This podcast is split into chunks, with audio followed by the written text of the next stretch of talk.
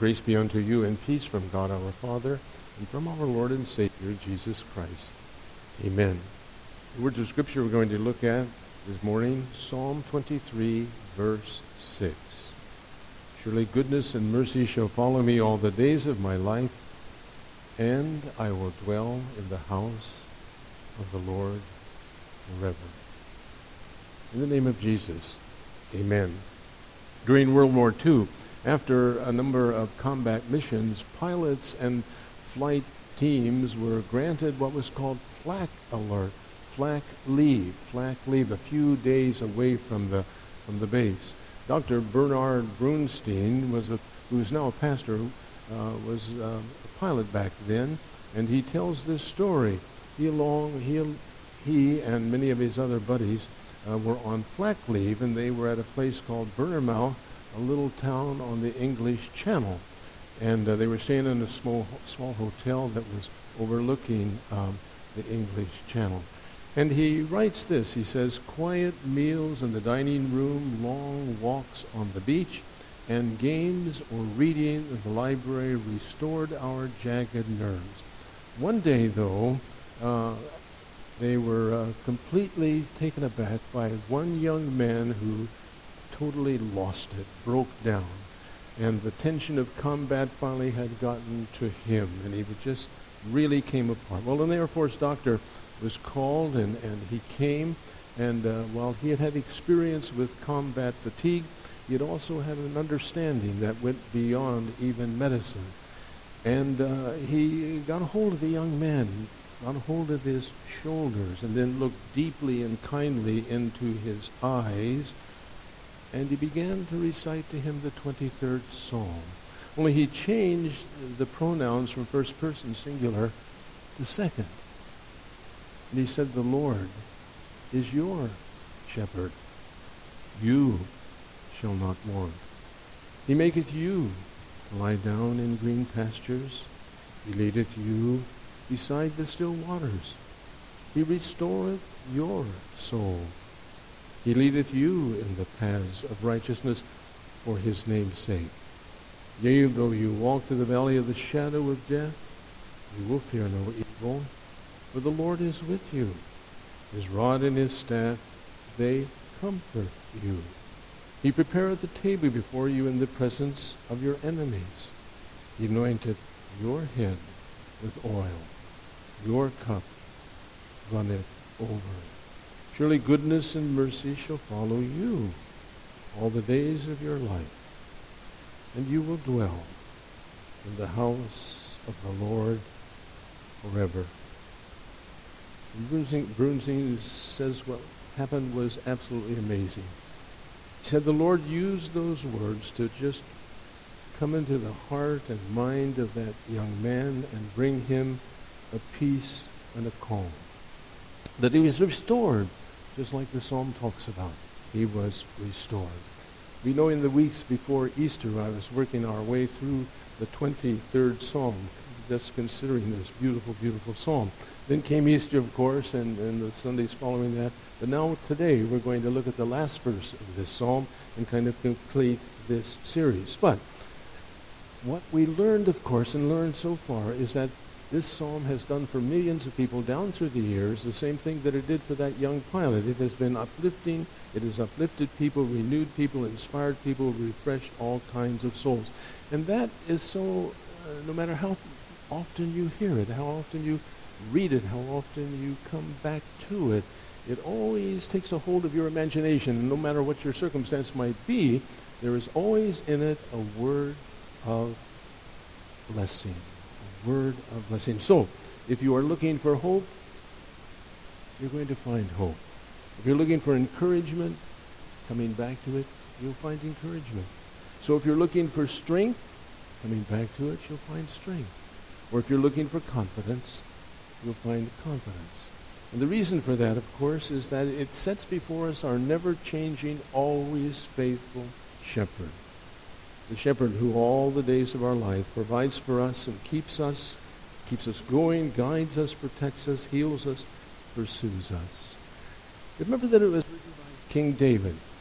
And remember that King David, of course, as a boy, had taken care of his father's flocks. So he knew about shepherding. And now as an old man, he looks back upon his life and all the blessings that has have been a part of his life. How the Lord has been there all the way through.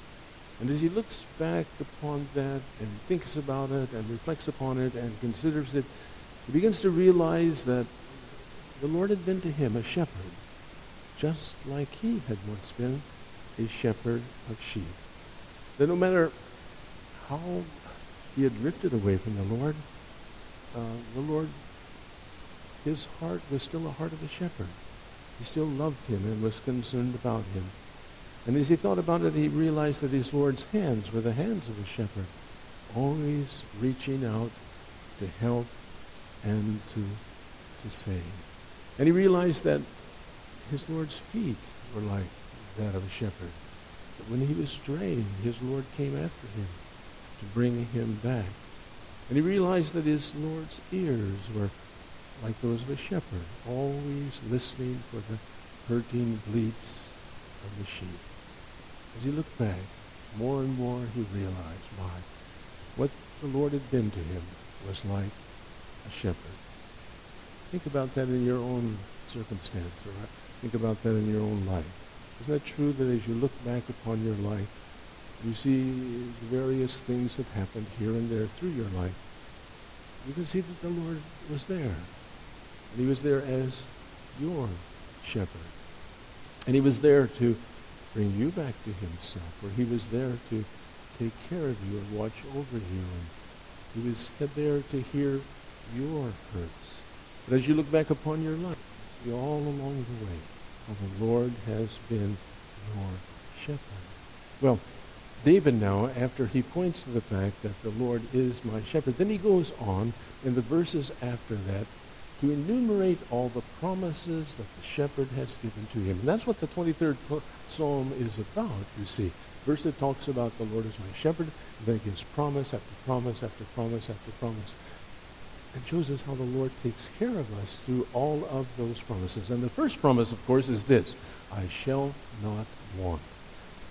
The shepherd says to you and to me, You shall not lack. And just as the shepherd was so concerned about the feeding of his sheep, giving them water and all of those kind of things, so the Lord has also promised to you and me, you shall not lack. In other words, I'm going to take care of your needs. I'm going to take care of your needs. Now, we know that we may not always have everything we want, but our shepherd says to us, I'll take care of your basic needs. We may not have the standard of living that some around us have, but that still doesn't mean that the Lord is not there and he still promises to take care of our needs. And so just think of what a beautiful promise this is. I shall not want.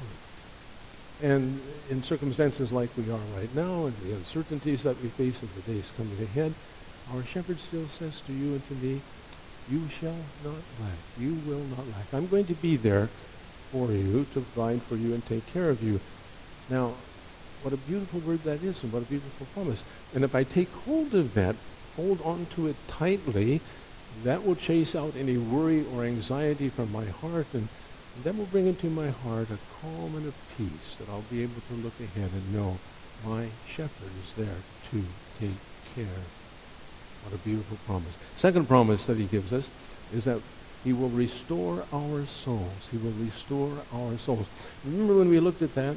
We looked at that in terms of downcast sheep, as they were called in those days. That sheep would get down on their backs, on their get down, and they would roll over on their backs, and they would been, and they were unable to get back on their feet, and they would be pawing into the air. It was a very helpless situation, and a very uh, scary situation for the sheep. But the shepherd then would see the, see the sheep down on its back like this, and the shepherd would come over and get the sheep back up on his feet. And that was recall, and that was called restoring the sheep. And David says, you know, the Lord does the same thing. He restores. That's his promise. That when we get down, no matter what we get down with, he will come and he will get us back on our feet again. He'll get us up and going again. So if we are down with grief, He's going to come and get us back up and going again. If we are down with guilt, He's going to come and get us up and going again. If we are down with depression, we're down with discouragement, whatever, He's going to come and He's going to get us back on our feet and going again. That's His promise. That's a beautiful, beautiful promise. He restored my soul. And the next promise, huh? that he will lead us in the paths of righteousness. And you and I know that there are all kinds of paths in this world, paths that lead to hurt and ruin and, and, and destruction and so on. And, and the devil has his path that he'll lead us into, and, and the world has its path in our own sinful nature. And so all of these paths are beckoning and promising us all kinds of things and saying, you come down this way, I'm going to give you happiness, and you come down this way, I will give you that. All of them, of course, are lying to us when we hear those kind of things. But the Lord comes to us and he says, you know something? I want you to have a good life. I want you to have a blessed life. I want you to have a rich, abundant life. By the way, that was in the last uh, verse of the gospel lesson just a moment ago. Jesus says to his followers at that time when he comes into the world, the reason I've come is to give you abundant, rich life. Well, God says that in the Old Testament too. And he says, let me lead you into the right paths, the paths that are going to lead to a rich, fulfilling, satisfying, abundant life. And he says, if you follow my paths, you follow me, that indeed will be your blessing. That was the promise. And then the fourth promise, my, what a tremendous promise it is. What a great promise. Yea, though I walk through the valley of the shadow of death, I will fear no evil, for thou art with me. Thy rod and thy staff, they comfort me. We all know that life has its valleys, and we know that we cannot escape them. But none of those valleys have dead ends.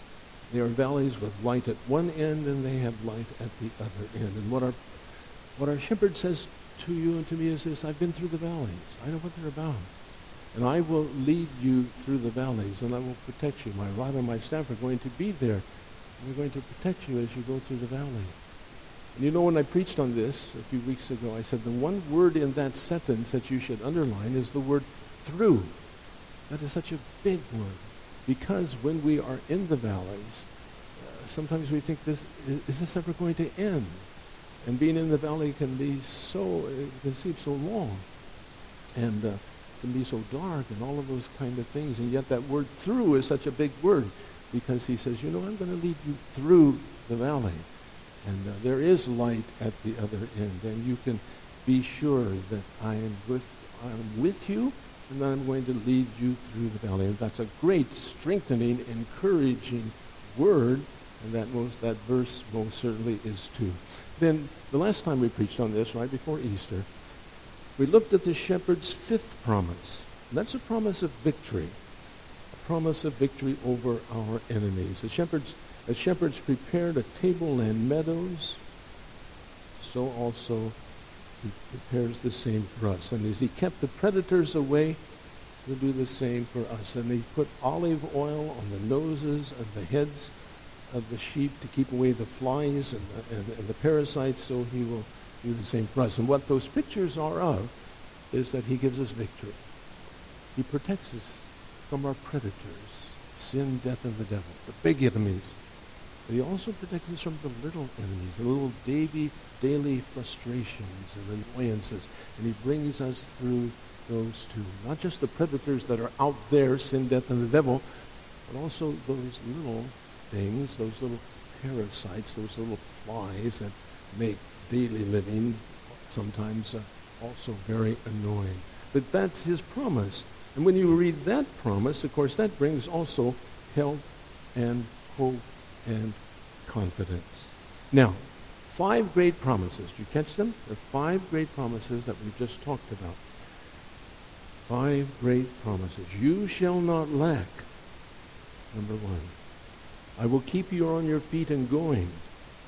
Number two. I will lead you in right paths. Number three. I will see you through life's valleys. Number four. I will give you victory over your enemies, both big and little. Number five.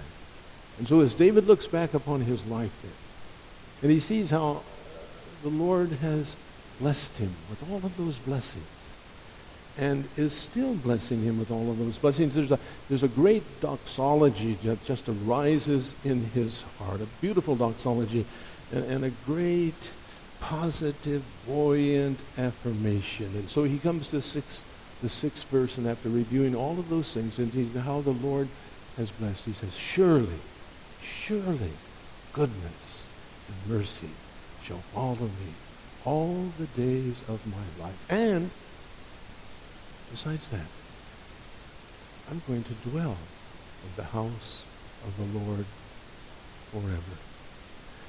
My, what a tremendous, tremendous affirmation, huh? Almost seems like a boast.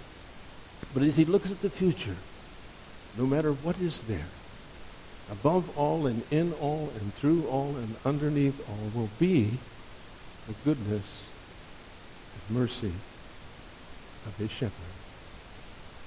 He's been with him all the way, and he's going to continue to be with him. Now, the first word of that verse is a really big word too. Surely. Surely, he says. That's a long, that's a strong word. That's a word of affirmation. That is like saying, I'm positive. I am absolutely certain. Surely. I'm planning on it.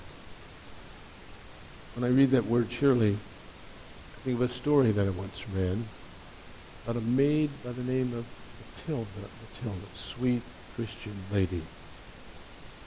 But she was the maid for a wealthy lady who was a chronic worrier. And one day her mistress questioned her, her cheerful maid, said, Matilda, do you have any money in the bank? No, ma'am, but I get along on what I get. But Matilda, suppose you get sick. Or suppose we should lose our investments and would not be able to hire you and would have to let you go. And suppose you wouldn't be able to find another job. At this point, the maid preached a sermon in her own style. She said, Suppose, suppose, suppose. That's all you ever do. But there's no supposing in my Bible. My Bible says, Surely goodness and mercy shall follow me all the days of my life, and I shall dwell in the house of the Lord forever. And then with the final burst of exhortation, she says, Ma'am, that's your trouble. You do too much supposing and not enough reposing. Surely, when you read that word, that's a word of certainty, that's a word of strength, that's a faith-filled word, that's a very positive word. Surely, no doubt in that word. Goodness and mercy. Surely goodness and mercy. Those six words, so important too. If David looked to the future, he could do so with, without any anxiety or worry. Because he knew that in his future there would be goodness and mercy. Now, David had been through all kinds of difficulties in life. He'd been through kind, all kinds of valleys, dark valleys. There'd been all kinds of cloudy days in his life. His cheeks had often been stained by, by uh, tears. That uh, his heart had also been a hurting heart.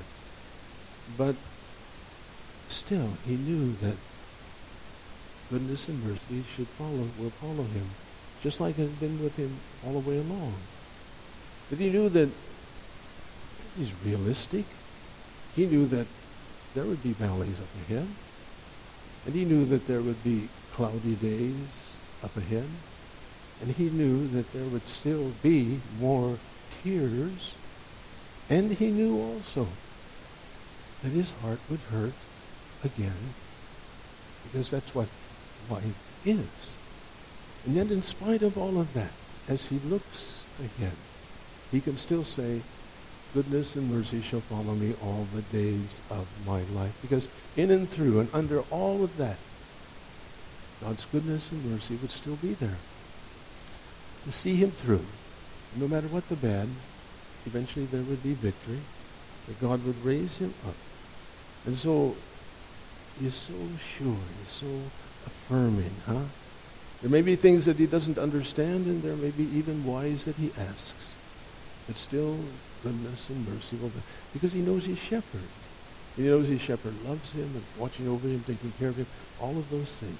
So though, no matter what happens, his shepherd will see him through, and in all there will be goodness and mercy. And so he looks ahead with faith, and he looks ahead with optimism. He has his shepherd's promises, all five of them, and he's going to live his life according to those five. Fear poverty? No.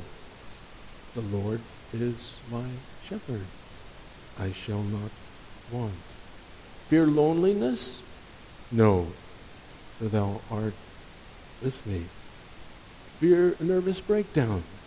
No. He will make me lie down in green pastures and beside still waters.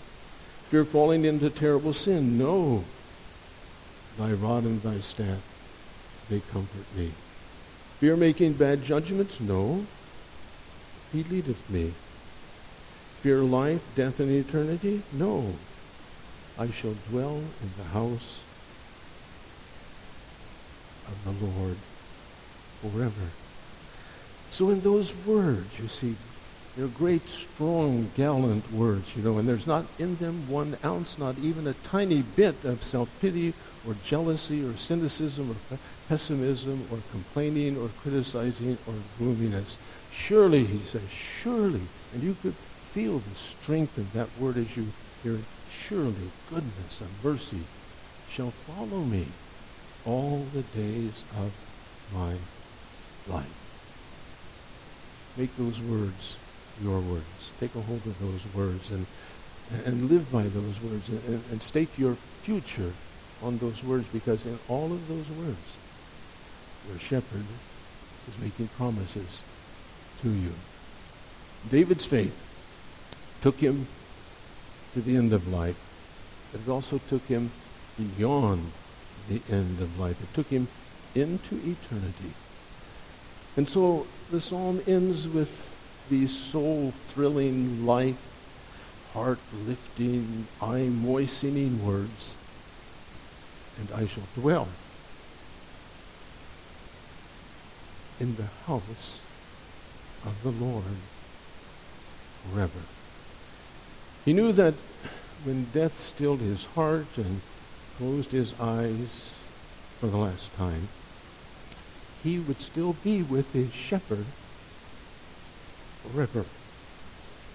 He knew that death was a valley that his shepherd had been through, and that the, on the other end of that valley was light and glory and heaven. And so he ends the psalm with a certainty of heaven and eternal life and a rich life with his shepherd. He knows he's going to heaven. He's going to be in the house of the Lord forever. And you know, we also know the same thing, don't we? And we know that through our Lord Jesus Christ. We know that because just a few weeks ago during Holy Week, we heard about Calvary. We heard about the cross. And we heard about his taking our sins upon himself, the one thing that would keep us out of heaven. We heard about that. And we heard about how they put him in a tomb with our sin upon him. And then we heard about a stone being rolled away and an empty tomb. And great words, he is risen. Gloriously alive meant that our sins have been left in that tomb. And that's where they are even today.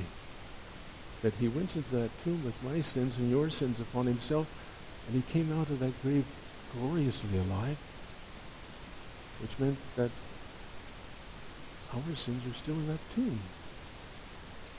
What a beautiful, beautiful word that is. And then he promised his disciples, didn't he? That he was going to the house of the Lord. Remember that? It's that this psalm ends with, I will dwell in the house of the Lord forever. And on the night before he died, Jesus, remember, said, I'm going to my Father's house to prepare a room for you. So what a tremendous promise that is. And he connects his going home to these words of David written so long ago. And so we can take a hold of David's words, can't we? And we can take a hold of them with certainty, but we can also take a hold, take a hold of his word with certainty because that's what he promises us. I've died for your sins. I've made possible your life eternal. And I'm going home now to prepare a room for you. And so you and I know too, huh? We're going to heaven. Not because we deserve it, We've done nothing to earn it. In no way do we deserve it. We have a promise that he died for, he paid for, and he made sure to us. All of which brings us to the end of this series and to the end of this psalm. But how do you quit talking about the 23rd psalm? I'll close with a poem written by a lady by the name of Rita Underwood. And the poem is entitled The Best Is Yet to Come. Was it so long ago? It seems like yesterday. I was chasing rainbows and playing in the hay. Was it so long ago? I played hooky from school, reading, writing, arithmetic, and learning the golden rule. I remember the school marm saying, the best is yet to come. Finally, I settled down with a mate for life. Children, they came, our pride and joys. Oh, yes, the tears and heartaches with our girls and boys. They flew the coop one by one. Was it so long ago, raising our children, all done? Oh, I know the best is yet to come. The house is sure quiet now and we have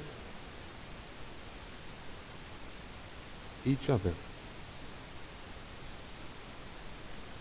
Every now and then, I think I hear Father, Mother. Was it so long ago?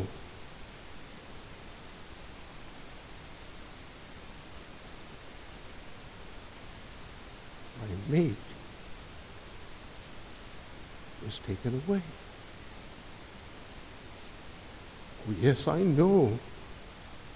I know what they say. The best is yet to come. My hearing is not so good, and I now use a cane. Was it so long ago I danced in the rain? Well, Lord,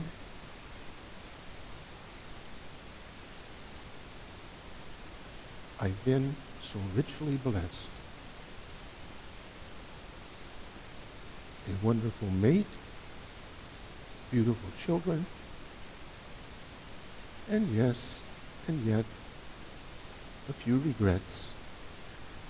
But you see, I know at the last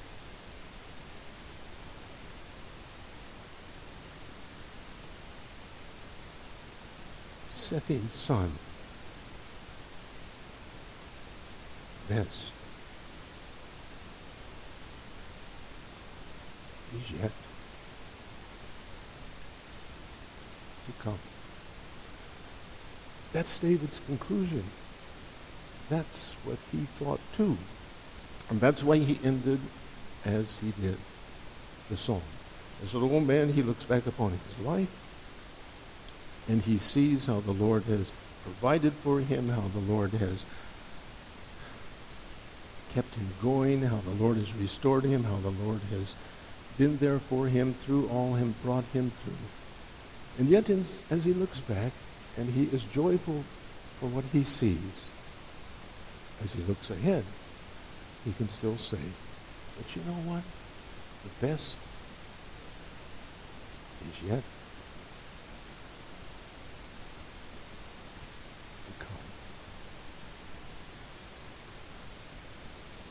And I pray that all of us here and all of us watching this morning may have that same faith and that same confidence that in Jesus, the best is yet